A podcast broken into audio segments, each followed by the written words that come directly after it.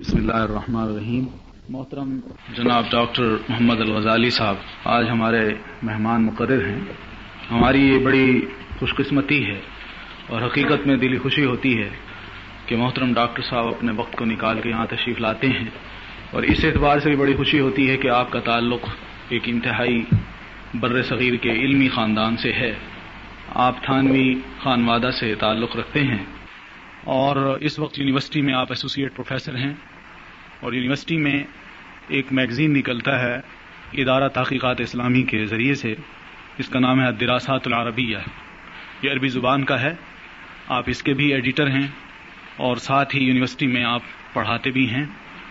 آپ کا تعلق بھی ایک علمی خاندان سے ہے، جو تھانوی خاندان مشہور ہے۔ ڈاکٹر محمود احمد غازی صاحب جو تشریف لائے تھے آپ ان کے چھوٹے بھائی ہیں، تو انشاءاللہ آج ہمارے درمیان ہیں۔ تو میں ڈاکٹر محمد الغزالی صاحب کو خوش آمدید کہتے ہوئے دعوت دوں گا کہ وہ اپنی گفتگو کا آغاز فرمائیں بسم اللہ الرحمن الرحیم۔ الحمد للہ رب العالمین۔ الصلاة والسلام على سید المرسلین۔ وعلى آله وأصحابه أجمعين أما بعد، فقد قال الله تعالى في كتابه العزيز المؤمنون والمؤمنات بعضهم أولياء بعض يأمرون بالمعروف وينهون عن المنكر ويقيمون الصلاة ويؤتون الزكاة ويطيعون الله ورسوله أولئك سيرحمهم الله إن الله عزيز حكيم وعد الله المؤمنين والمؤمنات جنات تجري من تحتها الأنهار خالدين فيها ومساكن طيبة في جنات عدن ورضوان من الله أكبر ذلك هو الفوز العظيم. صدق الله العظيم. میری بہنوں اور محترم جناب ادری زبیر صاحب، میں آپ کے سامنے چند گزارشات آپ کی خدمت میں پیش کرنا چاہوں گا، جس کا مقصد اس بات کی وضاحت ہے کہ کچھ عرصے سے ہم یہ بات دیکھتے ہیں کہ ہمارے مختلف مسائل جو مسلمانوں کو درپیش ہیں اور پاکستانیوں کو درپیش ہیں۔ ان مسائل کے متعلق دنیا میں ایک خاص طرز فکر، ایک خاص قسم کی سوچ نظر آنے لگی ہے۔ اور بہت بڑی تعداد میں ہمارے اپنے بھائی بہن اس سوچ کے ساتھ متفق نظر آتے ہیں۔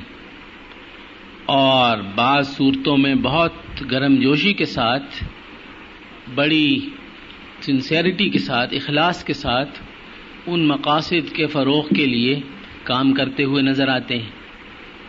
ہمارے درمیان بے شمار ادارے موجود ہیں۔ کچھ سرکاری، کچھ غیر سرکاری، اس سے بہت سے لوگ وابستہ ہیں، خاص طور پر خواتین۔ اور نظر یہ آتا ہے کہ جو امریکہ اور یورپ میں یا دنیا میں کہیں کسی خطے میں کوئی ایک نظریہ یا کوئی تجویز خواتین کے مسائل کے متعلق یا معاشرے کے مسائل کے متعلق یا زندگی کے کسی معاملے کے متعلق جو ابھرتی ہے، سامنے آتی ہے، اس کی تائید میں ہمارے لوگ، ہمارے اپنے بھائی بہن بہت پیش پیش نظر آتے ہیں اور ہمیں اس پہ حیرت ہوتی ہے کہ ہمارا دین، ہمارا اخلاق، ہمارا عقیدہ وہ کسی اور رخ کی طرف ہماری رہنمائی کرتا ہے۔ اور یہی لوگ جو مسلمان ہیں اور ہم ان کو مسلمان سمجھتے ہیں، بالکل ایک مختلف اور متضاد نظریے اور مقصد اور نصب العین کو لے کر آخر کیوں چل پڑے؟ کیا بنیادی فرق ہے ہماری سوچ میں اور ان کی سوچ میں؟ جو باقی تجاویز سامنے آتی ہیں، جس میں ہمیں یہ محسوس ہوتا ہے کہ ایک ایجنڈا دیا جا رہا ہے۔ ایک خاص معاشرت، خاص طرز فکر، خاص رویے کو دنیا میں رائج کرنے کا، وہ ہمیں کس قدر ناگوار معلوم ہوتا ہے، ناقابل قبول لگتا ہے۔ اور ہماری جو اسلامی حمیت ہے، ہمارا اسلامی شعور، اس کو کسی طرح قبول کرنے کے لیے تیار نہیں ہے۔ تو وہ لوگ جو مسلمان ہیں حکومتوں سے وابستہ ہیں، یا اداروں سے وابستہ ہیں، یا یونیورسٹیز سے وابستہ ہیں، یا مختلف تنظیموں سے وابستہ ہیں، وہ آخر کیوں؟ اس قدر غیر اسلامی اور غیر اخلاقی سوچ کو اور مقصد کو اتنی گرم جوشی کے ساتھ قبول کر کے اس کو آگے بڑھا رہے ہیں۔ اس بات کو سمجھنے کے لیے میری ناچیز رائے میں اس کی ضرورت ہے کہ ہم بہت بنیادی جو تصورات ہیں مغربی فکر کے، ان کی گہرائی میں جا کر معلوم کرنے کی کوشش کریں کہ وہ کیا ہیں اور کس طرح ان تصورات سے، ان نظریات سے یہ تجاویز جنم لیتی ہیں۔ جب ہم اس جڑ تک پہنچ جائیں گے اور ہمیں معلوم ہوگا کہ ہمارا عقیدہ، ہمارا دین اور اس کی تعلیمات اور ان تصورات میں کیا فرق ہے، اس وقت ہم اس بات کو زیادہ بہتر طور پر سمجھ سکیں گے کہ اس طرح کی جو تجاویز ہیں، اباحیت پر مبنی جو منشور ہیں اور اسلام کی اور انسانیت کی قدروں کو پامال کرنے والے جو منصوبے ہیں، ان کی حقیقت کیا ہے اور ان کو ہم کس طریقے سے بطور مسلمان کے فیس کریں۔ اور ان لوگوں کو جو ان نظریات سے متاثر ہو گئے ہیں، واپس لانے کی کوشش کریں۔ کیونکہ محض ایک دن میں یا چند دنوں میں یا چند مہینوں میں یہ نہیں ہوا کہ کچھ لوگ متاثر ہو گئے ایک خاص طرز زندگی سے، طرز فکر سے، اور انہوں نے اس کو بلا چون و چرا تسلیم کر کے اپنا لاہ عمل بنا لیا نصب العین بنا لیا، اور اس کے فروغ میں وہ ہمتن مصروف ہو گئے ہوں۔ بلکہ جو پورا بنیادی تصور ہے، ڈھانچہ ہے، فکر ہے، سوچ ہے۔ یا ہمارے اپنی اصطلاح میں جو عقیدہ ہے، بنیادی، اس میں فرق آ چکا ہے، اس میں تبدیلی آ چکی۔ اور جب تک ہم جڑ سے اس کو نہیں پکڑیں گے، تو ہم محض اس طرح کی استدلال سے شاید ان لوگوں کو قائل نہیں کر سکتے کہ صاحب، آپ ہمارے معاشرے کو غلط رخ پر لے جا رہے ہیں، آپ اخلاقی قدروں کو پامال کر رہے ہیں۔ کیونکہ جب تک آپ کے اور ان کے درمیان وہ مشترک بنیادیں نہ ہوں، تصورات ایسے ہوں کہ جو آپ اور وہ دونوں تسلیم کرتے ہوں، اس وقت تک نتائج پر بات چیت نہیں ہو سکتی۔ بہت بنیادی بات جیسا کہ آپ پر پوری طرح واضح ہے، یہ ہے کہ ہمارے دین میں اس قدر زور عقیدے پر آخر کیوں دیا گیا ہے؟ کہ کچھ بنیادی حقائق ہیں، کچھ بنیادی مسلمات ہیں، ان کو تسلیم کرنا انتہائی ضروری ہے۔ اور جب تک ان کو اچھی طرح انسان تسلیم کر کے اپنے دل اور دماغ میں، اپنے احساسات میں، جذبات میں پوری طرح جاگزین نہ کر دے، اس وقت تک جو دین کی باقی تعلیمات ہیں، شریعت ہے، اخلاق ہے، آداب ہیں، اس وقت تک انسان ان کو نہ سمجھ سکتا ہے، نہ ان پر عمل پیرا ہو سکتا ہے۔ نہ ان کو لاگو کر کے ان کے صحیح نتائج تک پہنچ سکتا ہے۔ بالکل اسی طرح جو دوسری تہذیب ہے، جو دنیا میں غالب ہے اس وقت، جس کے تصورات دنیا میں آج کل بہت فروغ پا رہے ہیں، بالکل اسی طرح ایک عقیدہ یا ایک کائناتی نظریہ یا بنیادی تصورات کا ڈھانچہ ان کے پاس بھی ہے، جو انہوں نے صدیوں کی پیدا ہونے والی تبدیلیوں کے نتیجے میں، جس کو حاصل کیا ہے اور جو کچھ آج ہمارے سامنے ہو رہا ہے، یہ ان تمام بنیادی تصورات سے مربوط ہے۔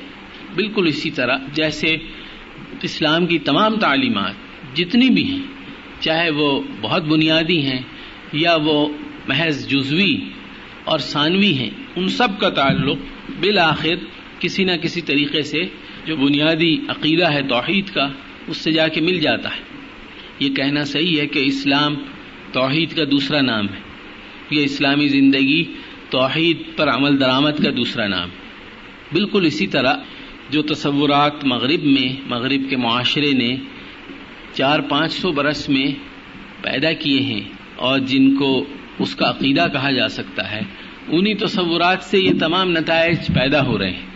جب تک ہم ان تصورات گہرائی میں نہیں جائیں گے، ہمیں معلوم نہیں ہوگا کہ جو بیماری ہے، جس کے سمٹم سامنے نظر آ رہے ہیں اس کی علت کیا ہے؟ اس کی حقیقت کیا ہے؟ اس کا سبب کیا ہے؟ اس وقت تک نتائج کو سمجھا بھی نہیں جا سکتا اور نتائج کے متعلق گفتگو جو ہے وہ مؤثر بھی نہیں ہو سکتی اور نتائج سے عہدہ برا بھی نہیں ہوا جا سکتا۔ تو اب میں آپ کی توجہ اس بات کی طرف مبزول کرانا چاہوں گا کہ جو ویسٹ ہے، اس کی جو تاریخ ہے، اس کا آغاز اس بات سے ہوتا ہے کہ ہمیں نظر آتا ہے کہ ان کے معاشرے میں ایک بہت ہی طاقتور، ایک بہت مستحکم، ایک تنظیم ہے، جس کا نام کلیسا ہے، چرچ ہے۔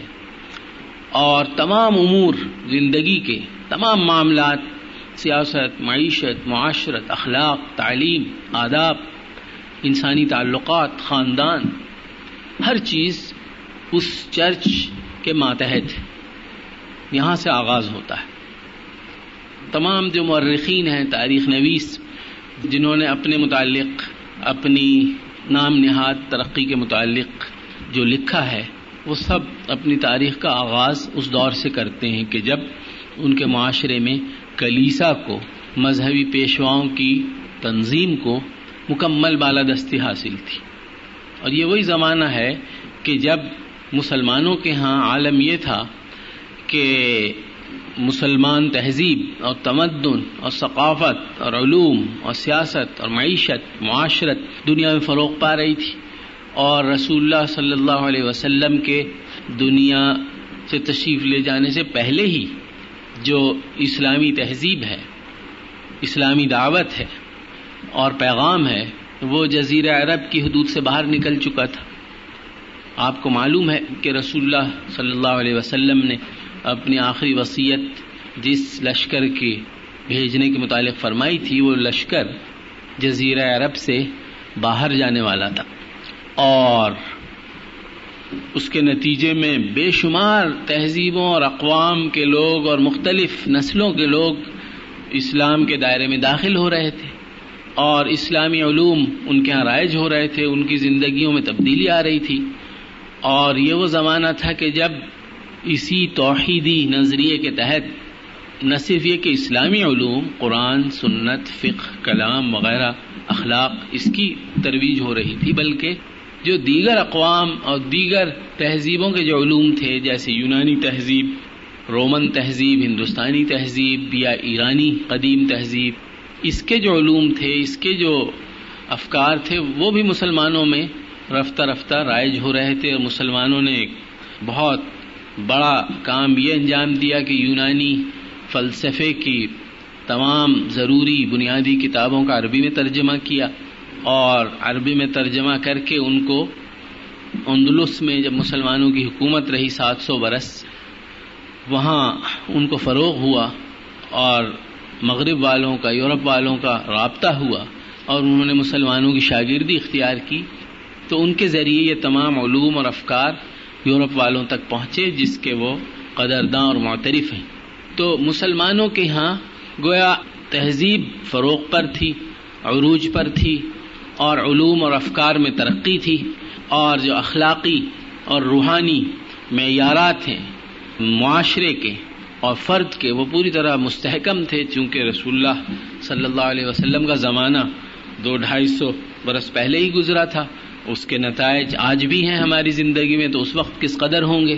اس وقت تھے تو ایک متحد، مستحکم اور یکجہتی رکھنے والا، ایک توحیدی سوچ رکھنے والا، ایک ویژن رکھنے والا، ایک معاشرہ جو روبہ ترقی تھا اور جس میں وسعت ہو رہی تھی اور جس کے دائرے میں لوگ داخل ہو رہے تھے، وہ مسلمانوں کے ہاں موجود تھا۔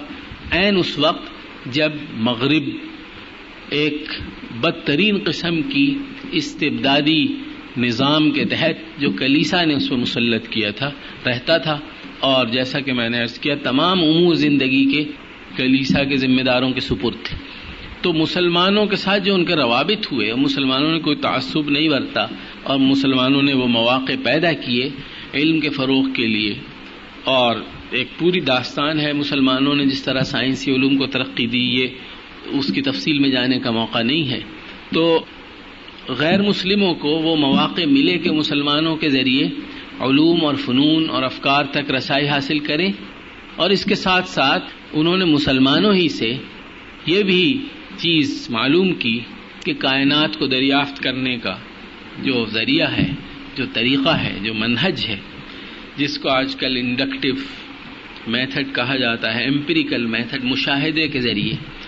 اور تجربے کے ذریعے کائنات کے مابین جو قوانین کاز ایفیکٹ ریلیشن شپ رکھنے والے جاری ہیں، ان کو معلوم کرنا اور کائنات کی مخفی قوتوں کو دریافت کرنا اور ان قوتوں کو اپنے استعمال میں لانا، اپنے مقاصد کے تابع کرنا، یہ انہوں نے مسلمانوں سے معلوم کیا اور اس کے متعلق بھی بیسیوں مغربی مورخین نے بہت تفصیل کے ساتھ اس بات کا اعتراف کیا ہے، سوائے چند متاثر لوگوں کے کہ مسلمانوں کے ذریعے وہ سائنٹیفک میتھڈ معلوم ہوا کہ جس کی بنا پر مغرب میں ترقی کا دروازہ کھلا اور فکری اور علمی آزادی ان کو نصیب ہوئی۔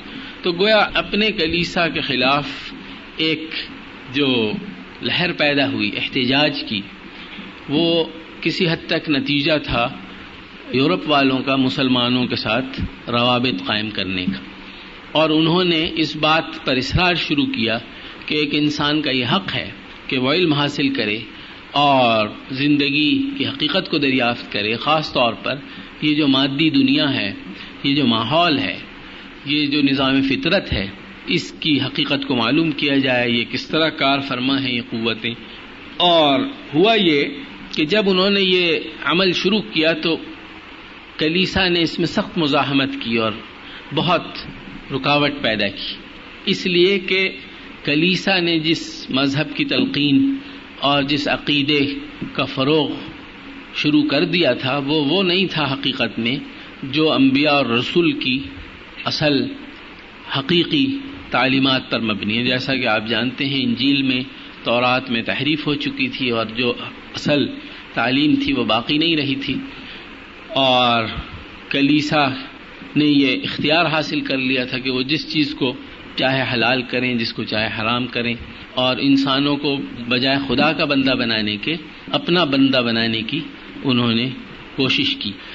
اور اس میں کوئی، اس کی گنجائش نہیں تھی کہ علمی اور فکری ترقی کا کوئی امکان پیدا ہو، اور انسانوں کو وہ یہ اجازت دیں کہ جو چاہے سوچو، جو چاہے دریافت کرو، اور پھر اس کے نتیجے میں ہماری بتائی ہوئی باتوں پر اعتراض کرو یا شک کرو، کیونکہ جہاں کہیں بھی یہ دین کے نام پر استبداد ہوگا، انسانی ذہن کو غلام بنایا جائے گا اور انسان کو اللہ کی بندگی سے ہٹا کر انسانوں کی بندگی کے تابع بنایا جائے گا۔ وہاں اس کی گنجائش نہیں ہو سکتی کہ لوگوں کو علم کی ترقی اور فکری فروغ کی طرف راہ دکھائی جائے۔ چنانچہ یہ دروازہ ان کے ہاں بالکل بند تھا۔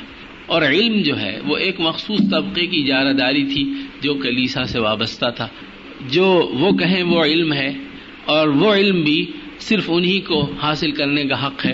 ایک عام انسان کی نہ گنجائش ہے، نہ استعداد ہے، نہ اس کا حق ہے کہ وہ علم حاصل کرے۔ لہذا عرض کرنے کا مقصد یہ ہے کہ اول دن سے آغاز تاریخ کا ایسے ہوا کہ علم اور فکر انہوں نے جب حاصل کرنا چاہا تو اس کی بہت شدید مزاحمت کلیسا والوں نے کی، جو دین کے نمائندے تھے ان کی نظر میں۔ چنانچہ مغرب والوں کے ذہن میں جو سب سے پہلی جو بات بیٹھ گئی، جو آج تک نہیں نکلی، وہ یہ ہے کہ علم ایک الگ چیز ہے، فکر ایک الگ چیز ہے، اور عقیدہ اور مذہب اور عبادت اور مذہبی زندگی بالکل ایک دوسری چیز ہے۔ یا آپ اس کو اختیار کر لیجیے یا آپ اس کو اختیار کر لیجیے۔ اگر آپ اس کو اختیار کرنا چاہتے ہیں اور آپ علم میں کوئی جگہ بنانا چاہتے ہیں تو دین مذہب نہیں رہتا، باقی وہ ختم ہو جاتا ہے۔ اور اگر آپ دینی زندگی اختیار کرنا چاہیں اور کسی عقیدے کو آپ تسلیم کریں، آپ ایمان بالغیب رکھتے ہوں، تو پھر علم سے آپ کو کوئی سروکار نہیں ہونا چاہیے۔ مغربی تہذیب اور مغربی تاریخ اور مغربی ذہن کی تشکیل میں سب سے پہلا بنیادی نقطہ یہ ہے۔ اس کے مقابلے ہمارے یہاں کیا تصور تھا؟ ہمارے یہاں تصور بالکل واضح تھا، اول دن سے۔ قرآن اور سنت کی تعلیم میں اس بات کے اندر کسی قسم کا کوئی ابہام، کوئی کنفیوژن نہیں تھا کہ دین جو امور آپ کو بتاتا ہے اور قرآن و سنت میں جو ہدایات موجود ہیں، وہ وہ ہدایات ہیں کہ جن تک انسانی عقل اور انسانی مشاہدے کو رسائی نہیں ہو سکتی۔ انسان بہت سی باتیں خود معلوم کر سکتا ہے تجربے سے، مشاہدے سے انسان یہ جان سکتا ہے کہ یہ چیز کس طرح بنائی جائے، یہ چیز کس طرح بنائی جائے، یہ کمرہ کیسے بنایا جائے، گھڑی کیسے بنائی جائے۔ مختلف ضرورتوں کی تکمیل کے لیے انسان ہمیشہ سے اپنی عقل، اپنے حواس اور اپنے مشاہدے اور تجربے کو کام میں لا کر چیزیں بناتا ہے، دریافت کرتا ہے۔ اسی سے تہذیب اور تمدن کو فروغ ہوا۔ اول دن سے علامہ آدم الاسما اک اللہ اللہ تعالی نے انسان کو ضروری چیزوں کی تعلیم بھی دی اور عقل بھی دی، حواس بھی دیے، وجدان بھی دی اور وہ تمام وسائل فراہم کیے جس سے انسان اپنی ضرورتوں کی تکمیل کر لے۔ تو کوئی نبی یہ بتانے کے لیے کبھی نہیں آیا، نہ آئے گا کہ مکان کیسے بناؤ یا یہ کہ کھیتی باڑی کس طرح کرو یا یہ کہ کپڑے کس طرح سیو۔ یہ بالکل انبیاء اور رسول اور وحی کے دائرے سے بالکل نیچے اور خارج یہ امور ہے لہذا جو اللہ نے جو دین انسان کے لیے پسند کیا، اس دین میں اس بات پر قدغن یا کوئی حد یا قید نہیں لگائی گئی کہ انسان اپنی مادی ضروریات کی تکمیل کے لیے دریافت کرے اور تجربہ مشاہدے سے معلوم کرتا رہے اور اپنی ضرورتیں پورا کرے۔ دین جو ہے، وہ صرف یہ کہتا ہے کہ جب انسان اپنی سوچ اور اپنی دریافت کے آخری انتہا کو پہنچتا ہے، عقل عقل سے پہلے حواس ہیں، پانچ، اور حواس سے پہلے وجدان ہے، انٹیوشن، ہمیں معلوم ہوتا ہے کہ ہم تھک گئے ہیں، ہمیں بھوک لگی ہے، ہمیں پیاس لگی ہے، ہمیں اپنے بارے میں معلومات حاصل ہوتی ہیں وجدان کے ذریعے۔ اس سے بھی پہلے بالکل جبلت کے ذریعے کچھ چیزیں معلوم ہو جاتی ہیں۔ یہ سب اللہ تعالیٰ ہی کے دیے ہوئے ذرائع ہیں اور ان ذرائع کا ایک مقصد ہے اور ایک ان کا منشا ہے۔ انسان اپنی ضرورتیں پوری کرتا رہے۔ جو اس کی بایولوجیکل سروائیول کے لیے ضروری۔ دین نے کوئی اس پہ پابندی نہیں لگائی۔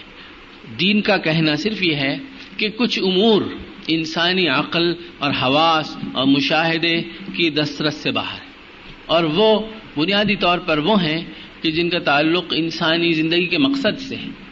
انسان کیوں پیدا ہوا؟ انسان نے بہت سی چیزوں کا مقصد معلوم کر لیا، یہ آگ ہے، یہ پانی ہے، یہ ہوا ہے، یہ چیزیں ہیں۔ ان کو دریافت کر کے اس میں تبدیلی لا کر یہ بنایا جا سکتا ہے، یہ بنایا جا سکتا ہے، یا اس کو بہتر ایسے بنایا جا سکتا ہے۔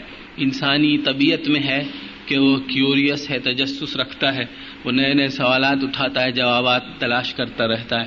انسانی فطرت میں یہ بھی ہے کہ وہ ایک خاص کیفیت پر خوش نہیں رہتا، تبدیلی چاہتا ہے، تنوع چاہتا ہے کیپریشس ہے، تو وہ نئی نئی ایجادات کرتا ہے، نئے نئے طریقے دریافت کرتا ہے، نئے طریقے سے مکان بناتا ہے، نئے ڈھنگ کے اور نئے انداز کے لباس بناتا ہے، نئے انداز کی غذائی ضروریات پوری کرتا ہے، تو یہ سب کرتا رہتا ہے۔ لیکن جو مکمل انسان ہے، پوری اس کی مکمل زندگی ہے، پیدائش سے موت تک، اور تمام انسانوں کا یہ کارخانہ ہے، پھر یہ کائنات ہے۔ اور اس کائنات میں تمام وسائل، تمام خزانے اور تمام سہولتیں انسان کے لیے رکھی گئی ہیں۔ انسان نے آ کر ان کو استعمال کرنا شروع کیا۔ اور یہ جیسا کہ آج کل سائنس کہتی ہے کہ یہ انوائرمنٹ جو ہے فرینڈلی ہے۔ انسانی ضرورت کی پوری تکمیل اس سے ہوتی ہے۔ اور یہ ماحول انسانی زندگی کی عین تقاضوں کے مطابق ہے۔ سب کچھ یہاں موجود ہے۔ تو اس سب کا آخر مقصد کیا ہے؟ یہ خود اپنی جگہ مقصد ہے یا اس سے بڑھ کر آگے کوئی مقصد ہے؟ اس سے آگے دیکھنا چاہیے۔ تو وہ آگے انسان کیسے دیکھے؟ وہ سائنس کے ذریعے تو نہیں دیکھ سکتا، کسی لیبوریٹری میں نہیں دیکھ سکتا، کسی ذریعے سے معلوم نہیں کر سکتا، سوائے اس ذریعے کے جو عقل، حواس، وجدان اور جبلت سے بالا تر ہو۔ اور اس کو جاننے کے لیے ضروری ہے کہ خود اس کائنات کے بنانے والے کی طرف سے یہ علم انسان کو دیا جائے، کیونکہ اس کے پاس یہ علم ہے، اس نے بنایا ہے، اس نے انسان کو بھیجا ہے اور پیدا کیا ہے، اس کو ڈیزائن کیا ہے۔ اس کی نفسیات، اس کی خواہشات، اس کی جذبات، اس کے احساسات، اس کی تمام جو جبلت ہے، اس کو خالق نے پیدا کیا ہے۔ تو خالق جو ہے، وہی یہ بتا سکتا ہے کہ انسان کی پوری زندگی کا کیا مقصد جزیات تو آپ معلوم کر سکتے ہیں۔ جیسے مثلا یہ کمرہ ہے، اس میں بہت سی چیزیں آپ بتا سکتے ہیں کہ یہ لگا ہوا ہے، بجلی ہے، پنکھا ہے، گھڑی ہے مائکرو فون ہے، کرسیاں ہیں، یہ کارپیٹ ہے، یہ ہے، یہ اس کی میجرمنٹ ہے۔ بہت تفصیل آپ بتا سکتے ہیں، لیکن ایک لیول وہ بھی آئے گا کہ جب یہ بتانا پڑے گا کہ اس سب کا مقصد کیا ہے، اس پورے کا پرپز کیا ہے، یہ بتائیے آپ۔ تو آپ کو یہ بتانا پڑے گا کہ یہ الہدا کے نام سے ایک ادارہ ہے۔ اس کا ایک پروگرام ہے اس کا ایک حصہ ہے۔ وہ الہدا تو ایک کوئی مادی چیز نہیں ہے کہ اس کو ٹچ کر لیں، یہ الہدا ہے۔ اگرچہ وہ یہاں اس بلڈنگ میں موجود ہے، وہ کسی اور بلڈنگ میں بھی ہو سکتا ہے، وہ تو ایک ایبسٹریکٹ چیز ہے، مجرد چیز ہے۔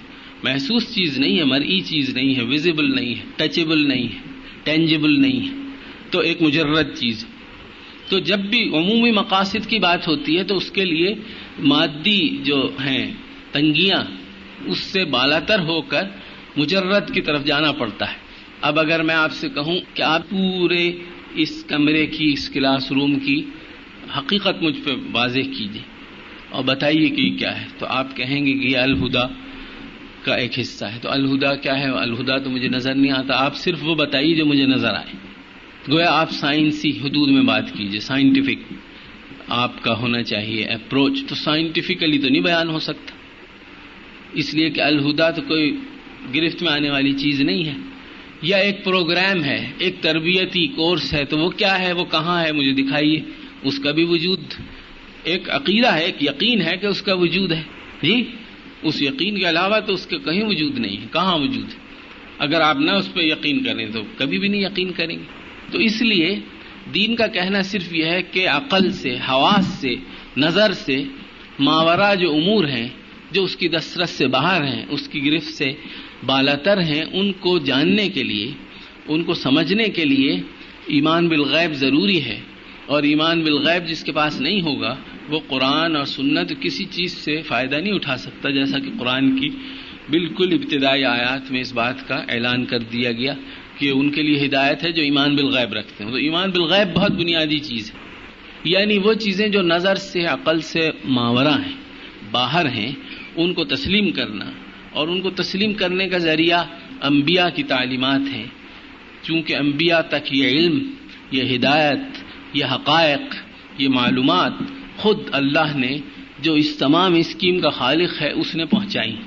اس کو مان کر پھر باقی چیزیں نتائج خود بخود پیدا ہو جاتے ہیں۔ جب آپ نے اللہ کو مان لیا، اس کی صفات کو مان لیا، وہ مالک یوم الدین ہے، آخرت کے لیے آپ کو سب کچھ کرنا ہے۔ پھر آخرت کو اگر مان لیا تو پھر دنیا میں کس طرح رہنا؟ باقی سب نتائج ہیں۔ تو جب یہ ورلڈ ویو پورا کائناتی نظریہ آپ مان لیں، تو اس کے بعد تمام نتائج منطقی طور پر لاجیکلی خود بخود فالو کرتے ہیں۔ اس میں کسی اور مزید اس کی ضرورت نہیں لیکن ایمان بالغیب بہت ایک بنیادی اور اہم اور بیسک فنڈامنٹل ایک تصور ہے، ایک یقین ہے، ایک عقیدہ ہے۔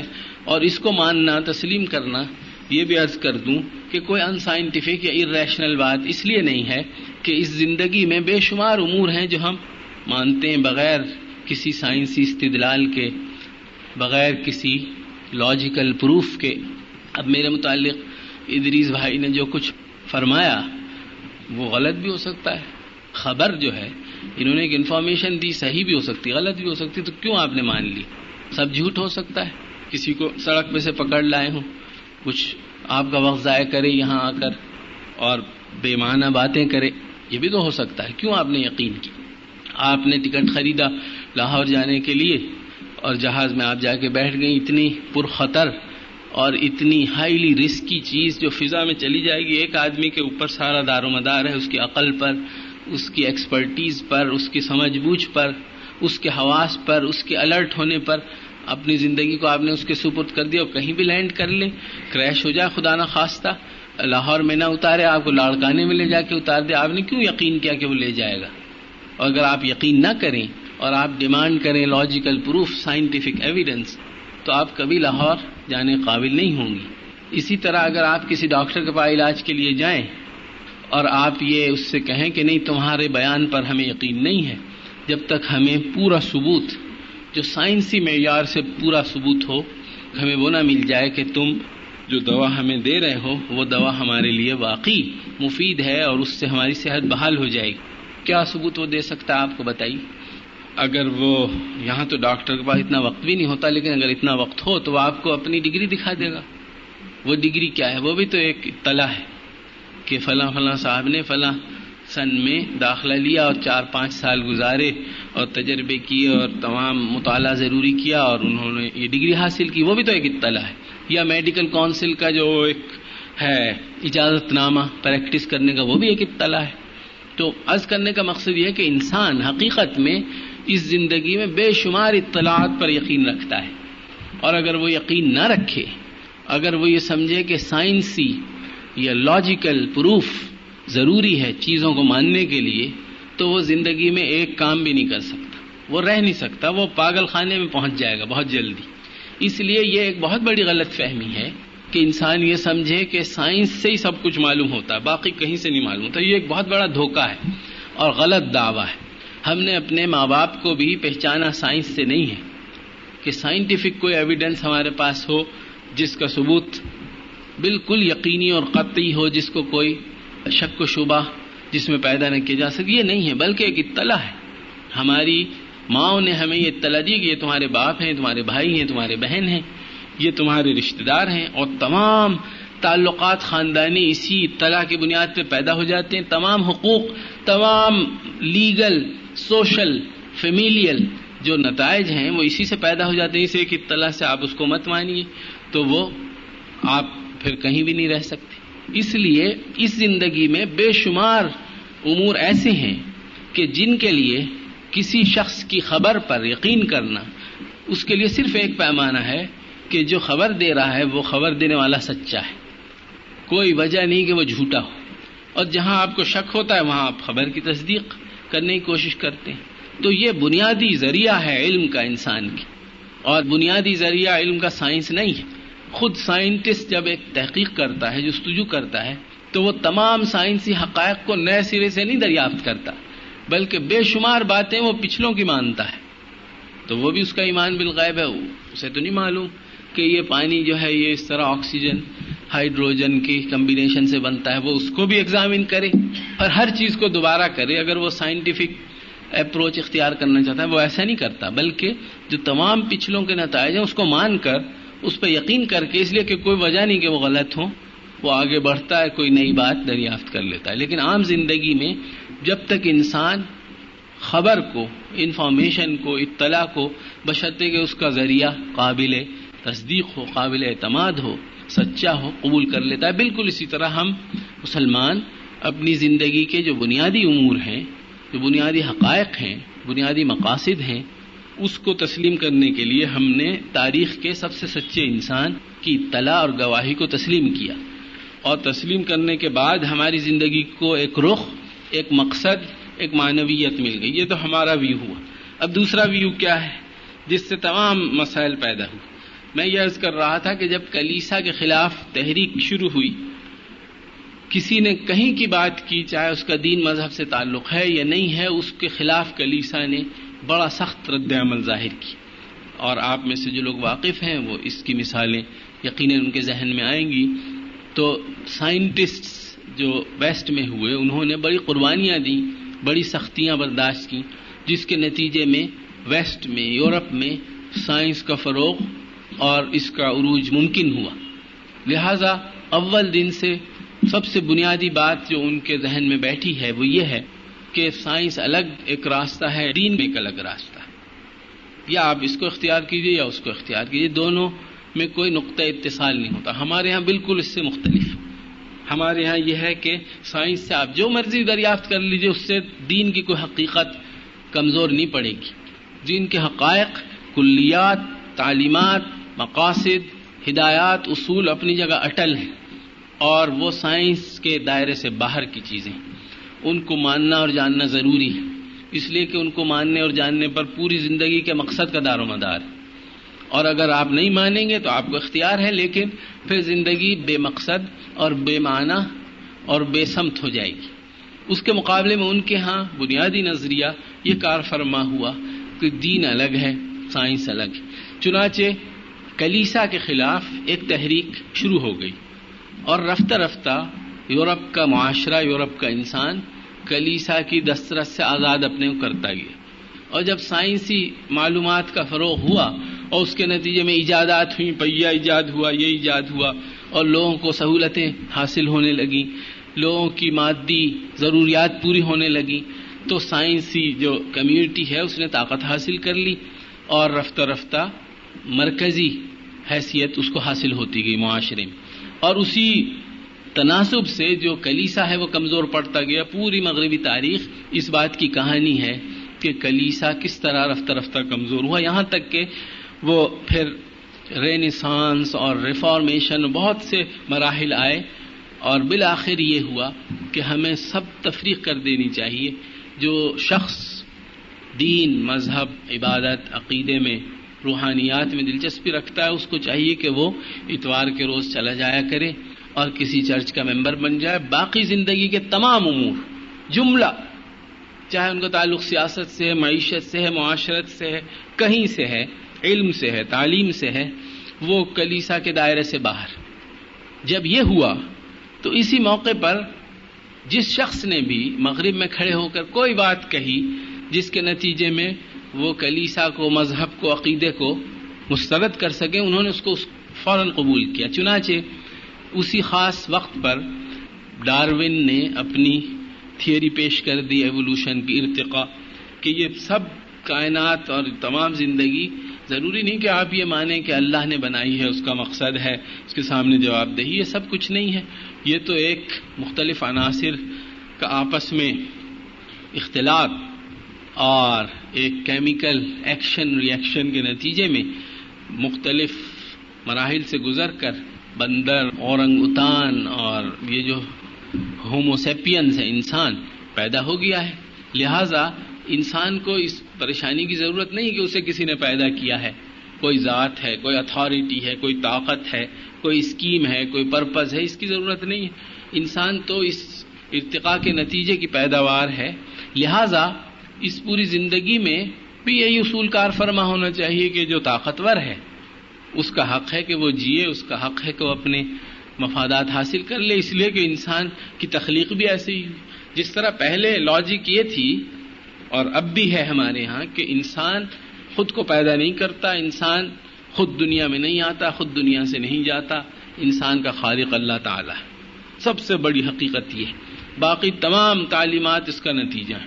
لہذا انسان کا رب اللہ ہے، اس کا الہ اللہ ہے، اس کا معبود اللہ ہے۔ اس کی طرف رجوع اس کو کرنا ہے۔ اس کی زندگی جو ہے وہ اللہ کی مرضی کے تابع ہونی چاہیے۔ مرضی انبیاء کے ذریعے معلوم ہوگی اور اس کے نتیجے میں اس کو بہتر زندگی نصیب ہوگی۔ تمام اس کے نتائج۔ اگر آپ نے وہ سب سے بڑا پتھر ہٹا دیا اور آپ نے کہا کہ یہ خود بخود اس کائنات کے اندر ایک ایسی صلاحیت ہے کہ خود بخود ایک رد عمل کا سلسلہ چلتا رہتا ہے۔ کیڑے، مکوڑے اور یہ سب ہوتے ہوتے انسان موجودہ شکل میں جو بہت چالاک کلیور انٹیلیجنٹ ایک مخلوق ہے، موجودہ حالت کو پہنچ گئی ہے۔ لہذا اس زندگی میں بھی یہی اصول پھر کار فرما ہونا چاہیے کہ جس کے پاس طاقت ہے، جس کے پاس صلاحیت ہے، اسی لیے تو کہا جاتا ہے کہ زندگی کمپٹیشن ہے۔ مقابلہ ہے، مقابلے میں آئیے اور لڑیے اور لے لیجیے اپنا۔ اور اس وقت آپ کائنات میں نظر ڈالیے تو کیا اصول ہے؟ بتائیے۔ کوئی حق یا عدل یا انصاف، کوئی اصول دنیا میں ہے کہیں کسی سطح پر، ویسٹ میں خاص طور پر، سوائے اس اصول کے کہ جس کے پاس طاقت ہے، طاقت میں علم بھی ہے، طاقت میں سائنس بھی ہے، طاقت میں سیاست بھی ہے، اکانومی بھی ہے، طاقت میں میڈیا بھی ہے، ہر چیز طاقت میں شامل ہے۔ پاور کی ڈیفینیشن میں تمام چیزیں شامل۔ تو جس کے پاس یہ ہے، اس کا حق ہے کہ اس کا کلمہ بلند ہو اور وہ اپنا پسندیدہ جو نظریہ ہے، اس کو فروغ دے دے، اسی کو رائج کر دے، لوگ مان لیں۔ اس لیے کہ یہ زندگی تو اسی طرح پیدا ہوئی۔ پھر ایک صاحب ڈاروین کے بعد آئے فرائڈ انہوں نے کہا، اس پریشانی کی ضرورت نہیں کہ انسان کو اپنی حیوانی، جبلی اور مادی خواہشات سے بلند ہونا چاہیے تاکہ انسان اخلاقی ترقی کرے، روحانی ترقی کرے۔ یہ سب فضول بات ہے۔ انسان تو محض اپنی لوئسٹ جو ڈیزائر ہے، اس کا ایک اسیر ہے۔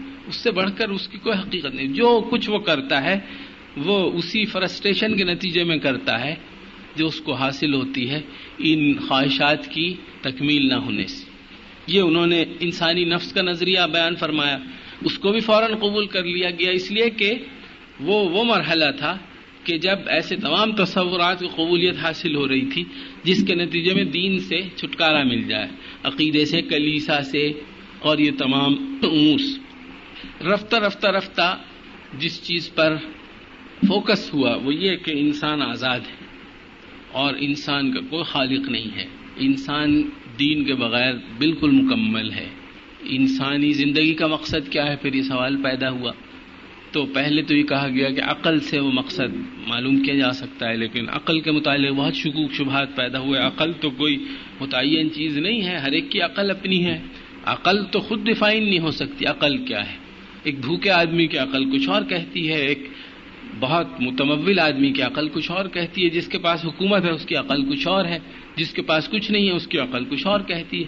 تو عقل ایسا آبجیکٹو پیمانہ نہیں ہے جو سب کے لیے قابل قبول ہو، جس پر سب متفق ہو جائیں۔ لہذا عقل کو بھی انہوں نے مسترد کیا اور رفتہ رفتہ انہوں نے صرف تجربے مشاہدے کو پیمانہ تسلیم کیا، جس کو سائنٹزم کہا جاتا ہے۔ کہ سائنٹیفک کرائٹیریا جو ہے وہ ہونا چاہیے تمام حقائق معلوم کرنے کا اور سائنٹیفک کرائٹیریا یہ ہے کہ جس طرح زولوجی حیوانیات نام ہے، اس چیز کا کہ جانوروں کے بیہیویئر کو آپ دیکھیں آبزرو کریں اور ریکارڈ کریں ڈیٹا اور اس کو پھر اینالائز کریں اور اس میں جو پیٹرن آپ کو نظر آئے، اس کی روشنی میں آپ معلوم کر لیں۔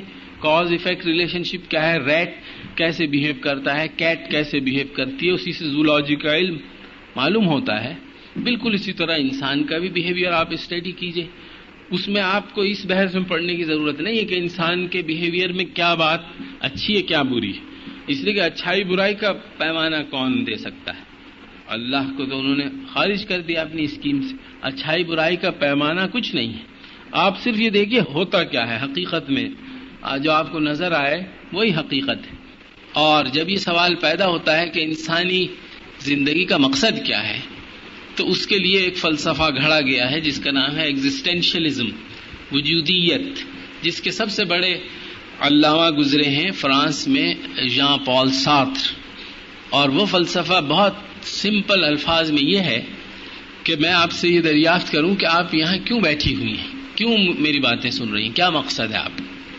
تو آپ اس کے جواب میں یہ کہیں کہ ہم اس لیے بیٹھے ہیں کہ ہم بیٹھے ہیں آپ کیوں آئے ہیں اپنے گھروں سے اپنا کام چھوڑ کے اپنا آرام چھوڑ کر اپنا قیمتی وقت لگا کر اپنی مصروفیات ترک کر کے اپنے گھر والوں سے جدائی اختیار کر کے یہاں کیوں آئی ہیں آخرہ؟ تو آپ کہیں ہم اس لیے آئی ہیں کہ ہم اس لیے آئی ہیں بس۔ We are here because we are here یہ ہے ایگزٹینشیل فلاس کہ انسانی ایگزٹینس جو ہے وجود تو ایک حقیقت نظر آ رہی ہے، لوگ چل پھر رہے ہیں۔ کوئی کہتا ہے I think therefore I am کوئی کچھ کہتا ہے کچھ کہتا ہے۔ تو انسانی وجود تو ماننا پڑے گا چونکہ نظر آتا ہے، لیکن کیوں ہے یہ؟ تو اس کا جواب یہ ہے کہ یہ اس لیے کہ یہ ہے۔ We are here because we are here میں یہاں آیا ہوں، آپ پوچھیں کیوں آئے ہو؟ تو میں کہوں، میں آیا ہوں، اس لیے کہ میں آیا ہوں۔ تو یہ ہے۔ اس کا مقصد صرف یہ ہے کہ انسان کو بالکلیہ اور مکمل طور پر اللہ کی بندگی سے نکال دیا جائے۔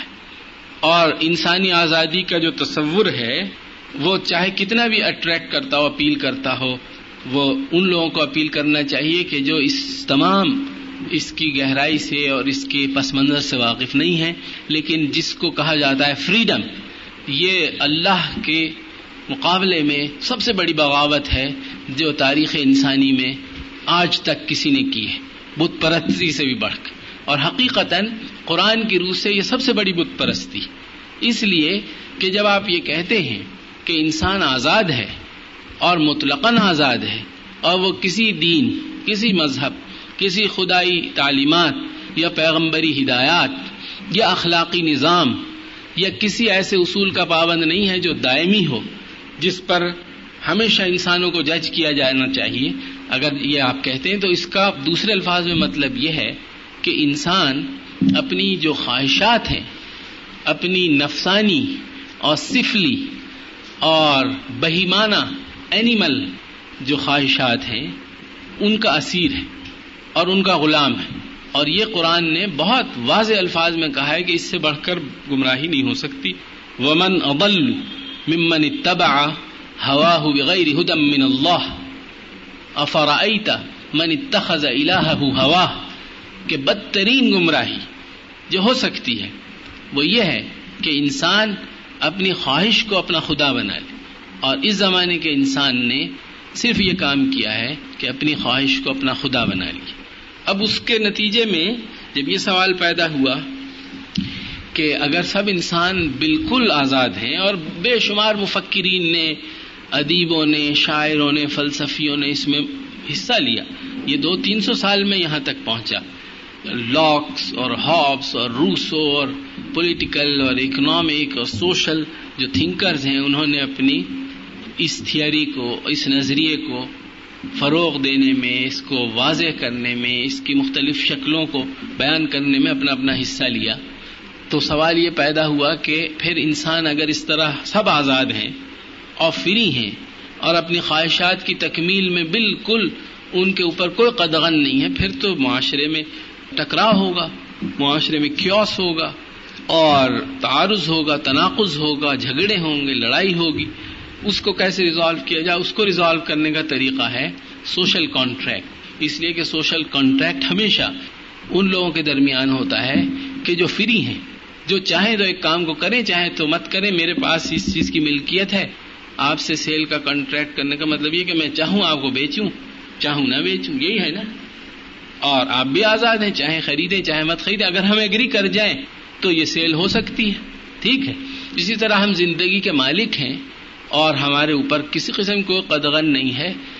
مگر چونکہ اگر تمام انسان اس زندگی میں بالکل فری رہیں، تو ظاہر ہے جس طرح ٹریفک کا اصول ہے کہ ہر ایک کو گاڑی رکھنے کا حق ہے، چلانے کا بھی حق ہے، سڑک سب کی ہے۔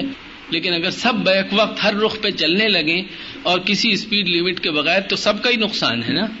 تو اس لیے کچھ اصول ضوابط وضع کر لیے گئے تاکہ سب اپنا حق اس طرح حاصل کریں کہ سب کی بہتری اس میں ہو۔ بالکل اسی طرح چونکہ زندگی میں سب آزاد ہیں، لیکن اگر ہر ایک اپنا انٹرسٹ اپنا مفاد، اپنی خواہش کی تکمیل بے حساب حد شروع کر دے، تو ظاہر ہے کہ پھر کسی کو بھی یہ موقع نہیں ملے گا کہ وہ اپنی ضرورت پورا کر سکے، اپنی خواہش کو پورا کر سکے۔ اس لیے ایک سوشل کانٹریکٹ کا نظریہ وجود میں آیا جس کا مقصد یہ ہے کہ انسان اپنی آزادانہ رائے سے اور مرضی سے اپنی کچھ آزادی جو حقیقت ان کی اپنی ہے، وہ تھوڑا سا اس کا ایک پورشن دے دیں تاکہ اس آزادی کے ذریعے ان کے تمام امور کو مینج کیا جائے، آرگنائز کیا جائے اسٹریم لائن کیا جائے اور وہ چیزیں کی جائیں جس کی انہیں خواہش چنانچہ یہ پورا جو جمہوریت کا نظریہ ہے، یہ اس سے مربوط اور پارلیمنٹ اسی لیے ساورن ہے۔ پارلیمنٹ از ساورن اقتدار اعلیٰ پارلیمنٹ کے پاس ہے اور پارلیمنٹ کو یہ بھی حق ہے کہ وہ یہ بھی قانون بنا دے کہ انسان جو ہیں بغیر شادی کے بھی رہ سکتے ہیں۔ ہم جنسی بھی جائز ہے اور ابھی امریکن سپریم کورٹ نے یہ فیصلہ دیا ہے تین کیسز میں کہ اگر اولاد اس کی خواہش رکھے کہ وہ اپنے ماں باپ کو ڈائیورس کر دے تو اس کو اجازت۔ اب کہیں آپ نے ماں باپ کو ڈائیورس کرنے کا سنا ہے؟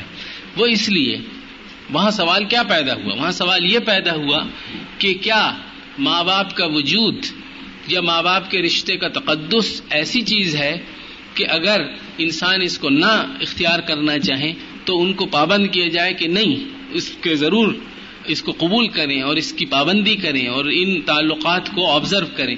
یہ تو انسانی فریڈم کے خلاف۔ ہے جہاں فریڈم کی بات آئی ریجیکٹ اگر انسانی فریڈم میں خاندان اور شادی اس میں اگر رکاوٹ ہے تو یہ بھی نہیں چاہیے۔ جو انسانی فریڈم کو کرپ کرنے والی یا ہارم کرنے والی یا لمٹ کرنے والی کوئی چیز ہے، وہ منظور نہیں۔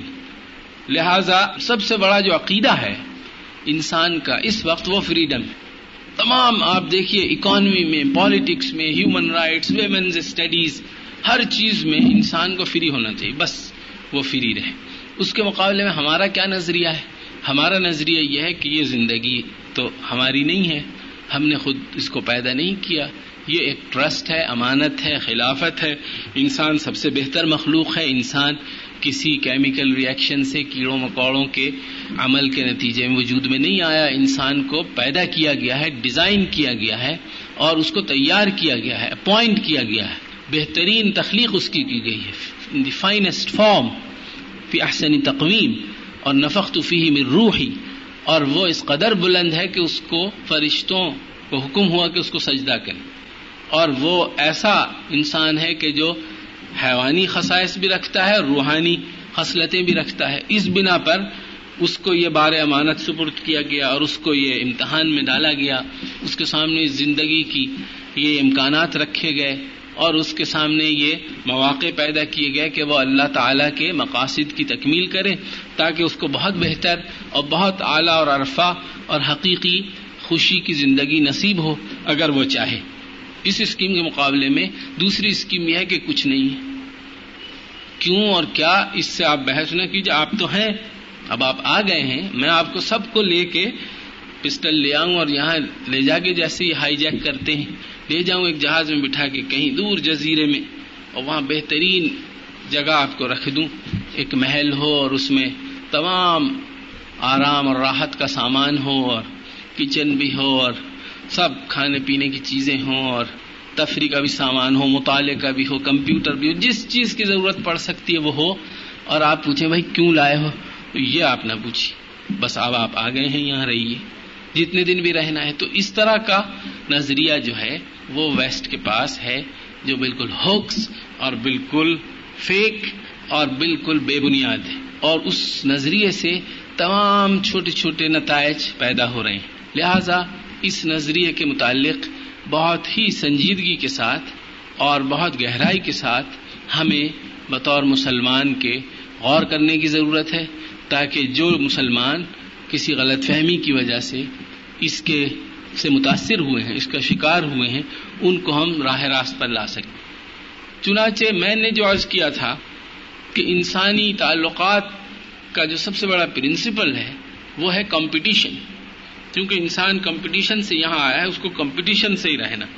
تو سیاسی، معاشی، معاشرتی، ہر سطح پہ کمپٹیشن۔ اس کا نتیجہ کیا ہوگا کہ ان تمام انسانوں کو مختلف طبقات میں خود بخود تقسیم کر دیا جائے گا۔ ایک طبقے کا دوسرے طبقے کے مقابلے میں کیا مفاد ہے اور دوسرے طبقے کا کیا مفاد ہے؟ Generation gap. بچوں کا، بڑوں کے مقابلے میں بچے پیرس اور وہاں بون میں پولیس کو فون کر کے بلا لیتے ہیں۔ ان کو بہت اس پہ فخر ہے کہ صاحب ہمارے یہاں بچے کو یہ حق ہے کہ وہ پولیس کو فون کر دے۔ میرے ایک دوست کے ساتھ یہ ہوا، پیرس میں رہتے ہیں، پاکستانی ہیں۔ وہ دوسرے بچوں کے ساتھ کھیلتے کھیلتے اس نے معلوم کر لیا کہ جب ابا پٹائی کریں یا اما ڈانٹے تو اس نمبر پہ فون کر دینا، اس نے فون کر دیا۔ اور پولیس آ گئی۔ جب پولیس آ گئی تو وہ تھا پاکستانی مسلمان بچہ، وہ ڈر گیا۔ اور بہت وہ ہوٹر ووٹر بجا اور وہ ایک دم سے آ گئے کہ کدھر ہے تمہاری ماں؟ تو وہ ڈرا۔ پھر اس نے کہا، نہیں، وہ غلط فون کر دیا تھا، یہاں کچھ نہیں ہوا۔ تو یہ ہے کہ بچے کو یہ حق ہے کہ وہ پولیس کو فون کر کے بلا لے، اور بیگم صاحبہ کو حق ہے کہ وہ بلا لیں اگر شوہر سے ناراضگی اس سب عرض کرنے کا مقصد یہ نہیں ہے کہ میں یہ دعویٰ کرتا ہوں کہ جس معاشرے میں ہم رہتے ہیں، اس میں سب کچھ ٹھیک ہے۔ بالکل، ہرگز یہ مقصد نہیں۔ یقیناً، بلا شبہ جو حقوق ہیں ہمارے ایک دوسرے پر، ان حقوق کی ادائیگی میں بہت خرابیاں ہیں بالکل اسی طرح جو خواتین کا مثلا مقام و مرتبہ ہمارے دین نے تجویز کیا ہے، وہ حاصل نہیں ہے۔ اسی طرح بزرگوں کا، بڑوں کا جو مرتبہ ہونا چاہیے وہ حاصل نہیں۔ جو اساتذہ کو ہونا چاہیے وہ حاصل نہیں۔ جو چھوٹوں کے حقوق ہیں شاید وہ بھی حاصل نہیں۔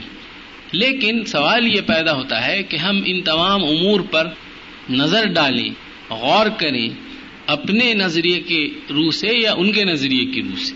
اگر ان کے نظریے کی روح سے کرنا ہے تو بھی اللہ تعالیٰ نے مجبور نہیں کیا اللہ اکراہ فی الدین۔ دین میں کوئی زبردستی نہیں۔ قد تبین الرشد من الغی، گمراہی اور ہدایت الگ الگ واضح ڈسٹنگوش کی جا سکتی ہے، پہچانی جا سکتی۔ فمن شاء فلیؤمن، ومن شاء فلیکفر جو چاہے ایمان لائے اور ایمان لائے تو پھر پورا لائے۔ ادخلوف السلم کافہ۔ اور پھر پورے اس کے نتائج حاصل کرے تاکہ اس کا اس کو فائدہ پہنچے۔ دنیا میں بھی اور آخرت میں بھی اگر وہ نہیں لانا چاہتا تو پھر وہ دوسرے نظریے کو پوری طرح قبول کر لے۔ تاکہ اس سے اگر کچھ فوائد اس کو حاصل ہو سکتے ہیں۔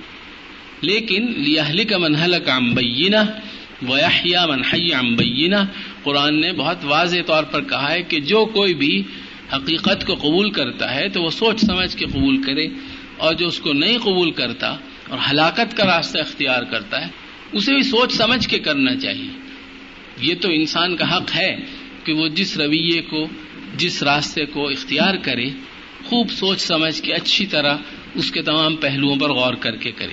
لہذا ہمارے لیے سوچنے کی بات یہ ہے کہ ہم اپنے عقیدے، اپنے اخلاق اور اپنے مقاصد کی روح سے تمام مسائل پر غور کریں جن میں یہ مسئلہ بھی ہے جو بلا شبہ بہت اہم ہے اور بنیادی ہے اور اس سے صرف نظر نہیں کیا جا سکتا کہ ہمارے معاشرے میں اگر وہ ایک اسلامی معاشرہ ہے تو خواتین کا کیا مرتبہ ہے اور کیا مقام ہے اور کیا ان کا کردار ہے اسلامی زندگی بنانے میں؟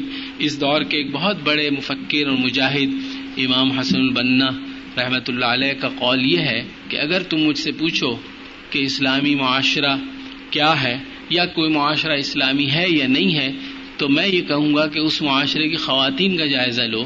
اگر وہ مسلمان ہیں تو وہ معاشرہ اسلامی ہے۔ اور اگر وہ مسلمان نہیں ہے تو وہ معاشرہ اسلامی نہیں ہے۔ حضور نے جو معاشرہ قائم فرمایا تھا، وہ اس لیے اسلامی تھا کہ اس کی خواتین اسلامی تھیں اور انہوں نے اپنا پورا فعال اور بھرپور کردار ادا کیا ہر سطح پر، ہر شعبے میں، اور وہ کردار بہت بنیادی تھا۔ اس میں کوئی شک نہیں ہونا چاہیے۔ قرآن اور سنت نے کوئی مرتبے میں تفریق نہیں کی۔ میں صرف ایک بات عرض کر کے اجازت لوں گا۔ اور وہ بات یہ ہے کہ تمام جو تعلیمات ہیں جن سے آپ واقف ہیں اور یہاں آ کر اور زیادہ واقفیت حاصل کی، ان تمام دین کی تعلیمات کا خلاصہ کیا ہے؟ خلاصہ یہ ہے کہ جو کچھ انسان اس دنیا میں کرتا ہے، جس حیثیت میں کرتا ہے، جس سطح پر کرتا ہے، اس کا بالآخر نتیجہ اس کو آخرت میں ملے گا، ٹھیک ہے؟ اور اصل جو ججمنٹ ہے، فیصلہ ہے وہ آخرت ہی میں ہوگا، کون سچا ہے، کون جھوٹا ہے۔ دنیا میں بہت سے لوگ غلط دعویٰ بھی کرتے ہیں۔ تو حضور نے جو تعلیم ہمیں دی، اس کا خلاصہ یہ ہے کہ اس تمام دنیا کی کوششوں کا الٹیمیٹ جو نتیجہ ہے، وہ آخرت میں نکلے گا۔ اور آخرت میں اللہ میاں نے کوئی الگ کمپارٹمنٹ عورتوں کا نہیں رکھا۔ کہ یہ جو ہے نا، یہ بی کیٹیگری کا جنت ہے، یہاں خواتین جائیں گی۔ اور یہ اے کیٹیگری کا ہے، یہاں مر جائیں گے، یہ کہیں نہیں کہا یا ہے۔ جی کہیں اشارتن کنایتن یہ کہا ہو کہ نہیں، نماز اگر گل محمد صاحب پڑھیں گے تو اس کا تو جنت میں یہ کمرہ ملے گا۔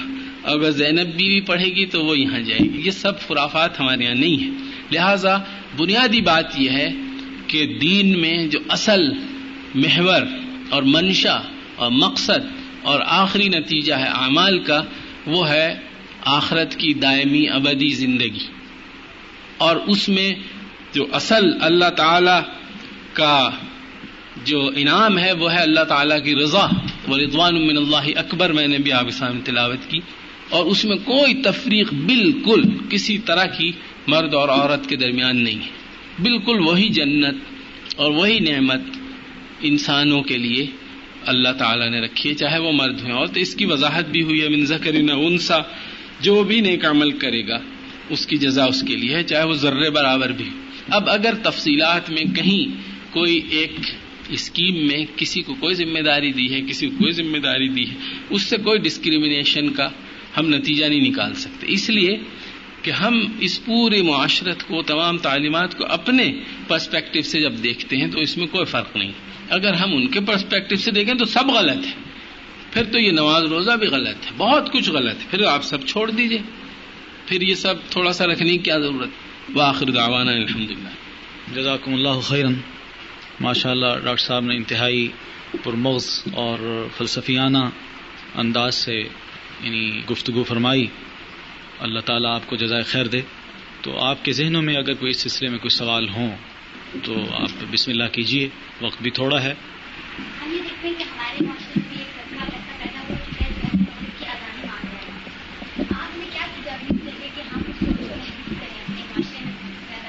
ہم ہر معاملے میں اپنے جو ذرائع ہیں ان کی طرف رجوع کریں۔ انسان کو آزادی بھی دی ہے، بالکل دی ہے، لیکن بے محدود اور بے قیود آزادی نہیں ہے۔ اور اس آزادی کا ایک مصرف ہے، ایک مقصد ہے۔ ہمارے یہاں ہر چیز کو جج کرنے کا ایک پیمانہ ہے کہ زندگی کے جو مقاصد ہیں، بنیادی ان کے تابع ہے وہ آزادی یا نہیں۔ ہے تو ہر چیز کی طرف قرآن اور سنت اور جو ہمارے اپنے پیمانے ہیں، ان کی طرف رجوع کرنے کے لیے ہمیں یہ چاہیے کہ ہم پہلے یہ بھی دریافت کریں کہ جو ایک دوسرے رخ پر فضا بنی ہوئی ہے، اس کی آخر کیا حقیقت ہے، کیا بنیاد؟ جو کچھ آج کل یہ ایجنڈا ہے، کائرو کانفرنس کا، بیجنگ کانفرنس کا، یہ نتائج ہیں۔ اس کے پیچھے پوری ایک تین سو سال کی کوشش کھڑی ہوئی ہے عمارت۔ سوشیولوجی اور سائیکالوجی اور اینتھروپالوجی اور پتہ نہیں کیا کیا انسان نے سوچا ہے، لکھا ہے، پڑھایا ہے، ذہنوں کا آمادہ کیا ہے اور اس کے بعد اب یہاں تک پہنچے تو ہمیں بھی بہت کچھ محنت اور کوشش، تربیت اور تزکیے کے بغیر اس مقصد کو حاصل نہیں کیا جا سکتا اور ہمیں آزادی کے متعلق یہی بتانا چاہیے کہ ہمیں وہ آزادی چاہیے اور اس مقصد کے لیے چاہیے جو اللہ نے ہمارے لیے تجویز کیا۔ اس میں تو کوئی شک نہیں کہ ہمارے معاشرے میں عورت استحصال کا شکار ہے۔ اور ان خواتین نے جو یہ نعرہ لگایا ہے ایسی خواتین کو آزادی دینا چاہتی ہیں اس کے پیچھے ایک سوچ بھی کارکرما ہو سکتی ہے اور کچھ غلط فہمیاں بھی ہو سکتی ہیں۔ تو پھر جو پازیٹیو سوچ رکھنے والے ہیں جو اسلامی پرسپیکٹو میں کام کرنے والے ہیں ان کی پرائرٹی اس سلسلے میں کیا ہونی چاہیے؟ کہ پرائرٹی نمبر ون یہ کہ جو اسلامی نقطہ نظر صحیح ہے اس کی وضاحت ہونی چاہیے۔ اور ساتھ ہی جو دوسرا نقطہ نظر ہے، اس کی کمزوری بھی واضح کر دینی چاہیے۔ کہ بتانا چاہیے کہ جو آزادی مانگی جا رہی ہے، اگر وہ اسی تصور کے تحت ہے، اسی اسکیم اور ایجنڈے کے تحت ہے، جو مغرب والوں نے اختیار کیا ہے، تو اس کے نتائج ان کے ہاں یہ نکلے ہیں اور ہمارے ہاں بھی پھر یہ نکلنے والے ہیں۔ اور ساتھ ساتھ اس کے مقابلے میں جو آلٹرنیٹو ہے، متبادل ہمارا نظریہ قرآن پر مبنی، سنت پر مبنی، اور ہمارے علماء صلف کے آرا پر مبنی، اس کو بھی پوری طرح فورسفلی بیان کرنا چاہیے، لیکن بیان کرنے میں اکثر یہ غلطی ہوتی ہے کہ اپروچ یہ بن جاتی ہے شعوری یا لاشعوری طور پر کہ اچھا آپ آزادی مانگتی ہیں تو آزادی ہمارے یہاں سب سے زیادہ ہے، آپ کو جمہوریت چاہیے، اسلام سب سے زیادہ جمہوری ہے۔ سائنس سائنس تو اسلام ہی کے پاس ہے۔ یہ جو ہے نا دوسرے ہمارا ایجنڈا نہیں بنا سکتے کہ وہ کچھ طے کریں۔ ان کے یہاں اسپورٹس شروع ہو گیا۔ جی حضور نے بھی اس میں حصہ لیا تھا۔ آپ اس لیے کہیے کہ آپ کو حضور مطلوب ہیں۔ آپ کو اسلام مطلوب ہے۔ آپ کو اسلام کے مقاصد مطلوب ہیں۔ آپ کو معاشرہ چاہیے۔ آپ کو آخرت چاہیے۔ آپ کو اللہ کی رضا چاہیے۔ اس کی طرف لوگوں کو لا کر، اس کے بعد پھر بتائیں ہم کہ اس کی تفصیلات کیا ہیں ہمارے ایجنڈے کی۔ ہوتا یہ کہ اگر ایجنڈا وہ بنائیں یا اسکیم وہ بنائیں اور پھر ہم اس میں لوگوں کو راغب کریں کہ جی جو وہاں ہے وہ یہاں بھی ہے۔ اس کا بڑا نقصان ہوتا ہے۔ خاص طور پر جب اسلام کی تبلیغ اس نہج پر ہو، اب آپ غور کیجیے کہ اگر کوئی مغربی معاشرے کا مرد یا عورت اس معاشرے سے بیزار ہے اور کسی متبادل راہ کی تلاش میں ہے، اب آپ اس سے ملیں اور تبلیغ کریں کہ نہیں، یہ ڈیولپمنٹ، یہ اکنامک پیٹرن اور یہ ڈیموکریسی اور یہ فریڈم تو سب ہمارے یہاں بھی ہے۔ تو یہ ایسی ہے کہ جیسے آپ ایک مکان کو ناپسند کرتی ہوں اور اس سے چھٹکارا چاہتی ہوں، کوئی اور مکان تلاش کر رہی ہوں اور آپ کو میں ملوں بطور ایک پراپرٹی ایجنٹ کے میں کہوں بالکل ایگزیکٹلی وہی مکان میرے پاس بھی آ جائیے۔ تو آپ تو نہیں، پھر اس میں جائیں گی۔ مطلب یہ کہ آلٹرنیٹو ہونا چاہیے آپ کے پاس۔ اور اس کے لیے اعتماد ضروری ہے۔ اس کے لیے یقین ضروری ہے اور ایمان ضروری ہے۔ اور انشاءاللہ جب یہ ہوگا تو اس کے زور پر، اس کے نتیجے میں جب ہماری تبلیغ اور تلقین، تعلیم کا اثر بھی ہوگا۔ اور نظر آئے گا کہ جو ہمارے پاس ہے، بہت سے پہلوؤں سے ممکن ہے اس سے ملتا جلتا ہو۔ لیکن اس کا جو بنیادی ڈھانچہ ہے، اس کی بنیادی اپروچ ہے، اس کے مقاصد ہیں، وہ بالکل الگ ہے اور یہ ہو نہیں سکتا کہ وہ اپیل نہ کرے، اس لیے کہ اللہ تعالی نے انسان کی فطرت میں ایمان رکھا ہے۔ انسان کی فطرت میں یہ ہے کہ وہ اللہ تعالیٰ کو پہچانے اور مانے وہ اس کے سامنے سرنڈر کرے۔ تو ہم وہ چیز بتانے والے ہیں کہ جو انسانی فطرت کو ابھارنے والی ہے۔ اور وہ وہ چیز بتانے والے ہیں جو انسانی فطرت کو کل کرنے والی تباہ کرنے والی لہٰذا انشاءاللہ جب ہم بات کریں گے، بشرط کہ ہم مروب نہ ہوں، یقین کے ساتھ، اعتماد کے ساتھ اور ایمان کے ساتھ ہم اپنے نظریے کو بیان کریں۔ کہ آزادی کے متعلق ہمارا یہ نظریہ، خاندان کے متعلق۔ مثال کے طور پر میں ایک جملہ آپ کو بتاتا ہوں جو شاہ ولی اللہ رحمت اللہ علیہ نے لکھ دیا۔ اب آپ اگر غور کریں تو یہ ایک جملہ تمام چیزوں پر بھاری ہے کہ شوہر، بیوی کے تعلقات اسلامک اپروچ کیا ہے۔ ایک اپروچ یہ ہے کہ میری اپنی کمائی، میرا اپنا یہ اور آپ کی اپنی کمائی اور آپ کا اپنا اور آ جائیے مقابلے میں۔ کبھی میں بھاری، کبھی آپ بھاری، اور اگر آپ نے زیادہ گڑبڑ کی تو پولیس ہے اور وہ فلاں این جی او ہے۔ آسما جہانگیر کو میں بلا لوں گی اور یہ ہو جائے گا، پولیس آ جائے گی اور یہ تم کر کے دیکھو۔ اب آپ ذرا سیریسلی غور کریں کہ اگر آغاز اس سے ہو، اس نہج سے، تو کیا ایک دن بھی، ایک رات بھی کوئی میاں بیوی سکون، آرام، راحت، اطمینان، خوشی، مسرت کا کوئی تجربہ حاصل کر سکتے ہیں اس نہج پر؟ آپ میاں بیوی کو چھوڑیے۔ میری اور ان کی دوستی اگر اس نہج پہ ہو کہ دیکھو اگر ذرا سے تم آگے بڑھے نا تو بس، یہ ہے پسٹل میرے پاس اور ڈنڈا ہے اور اکھاڑا ہے جی؟ تو کیا انسان واقعی اس طرح کی مخلوق ہے کہ انسانوں کا مقابلہ ہمیشہ طاقت سے ہوتا ہے؟ یہ نہیں ہے۔ شاہ ولی اللہ نے فرمایا ہے کہ میاں اور بیوی کے تعلقات کا اصل جو گر ہے اور جو جڑ ہے، وہ یہ ہے کہ وہ ایک دوسرے کے مفاد کو اپنا مفاد سمجھے۔ بس۔ جب میاں بیوی کے مفاد کو اپنا مفاد سمجھنے لگے اور بیوی میاں کے مفاد کو اپنا بالکل برابری ہے، اس میں کوئی اتھارٹی کی تو بات ہی نہیں ہے۔ اگر یہ اپروچ ہو اور تمام انسانی تعلقات میں آپ حقیقت دیکھیے کہ جب تک سنسیئرٹی اور اخلاص اور الٹروزم اور دوسرے کی بھلائی چاہنا، جیسا کہا گیا، دین و نسی ہر سطح پر، چاہے بچوں کے ساتھ ہو، بڑوں کے ساتھ ہو کاروباری شریک کے ساتھ ہو، ماتحت کے ساتھ ہو، حتیٰ کہ دشمن کے ساتھ ہو، اس کی بھلائی چاہنا، اس کا برا نہ چاہنا۔ جب تک یہ جذبہ انسان میں نہیں ہے تو دو انسان مل کے نہیں رہ سکتے۔ اور اگر انسان صرف طاقت کے بلبوتے پر ایک دوسرے کو ڈیٹر کریں by force by share force اور ایک دوسرے پر اپنی ول امپوز کرنے کی کوشش کریں کبھی ان کا پلہ بھاری، کبھی ان کا پلہ بھاری، تو یہ ایک بہت بڑا دھوکہ ہے۔ انسانی تعلقات اس سے زیادہ گہرے اور اس سے زیادہ ڈیپ چاہتے ہیں بنیاد قائم کرنا۔ یہی وجہ ہے کہ ہمیں نظر آتا ہے کہ کتنی طلاقیں اور کتنے جھگڑے اور کتنے مسائل اور کتنی نفسیاتی بیماریاں آسٹریلیا میں اسٹیٹسٹکس یہ بتاتی ہیں کہ پینتیس سال کی عمر سے تجاوز کرنے والا ہر آدمی وداؤٹ ایکسیپشن وہ پلس کے بغیر سو نہیں سکتا۔ تو جب انسانی زندگی سے سکون نکل جائے اور اطمینان غارت ہو جائے اور سنسیئرٹی ختم ہو جائے اور ہر ایک اپنے حقوق کا علمبردار بن جائے، بچوں سے آپ نے کوئی بات کہی، ان کی بھلائی کی، تو ادھر سے پولیس آ گئی۔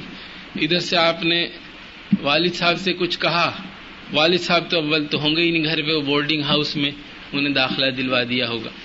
یا بیوی سے کہا، ادھر سے پولیس آ گئی، یا اور کوئی۔